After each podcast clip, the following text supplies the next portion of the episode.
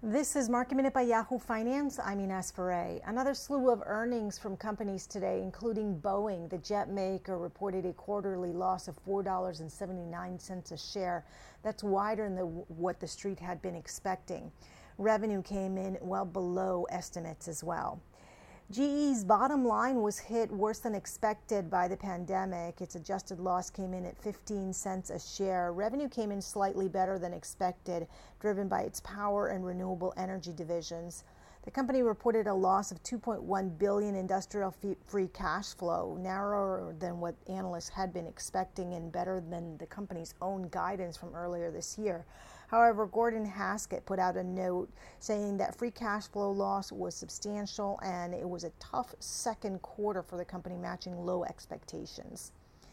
And AMD is soaring in pre market after its revenue grew 26% year over year for its latest quarter, topping analyst expectations. Revenue from computing and graphics grew 45%. The company increased its revenue guidance for the year, expecting it to grow 32% versus 25% guidance from earlier in April.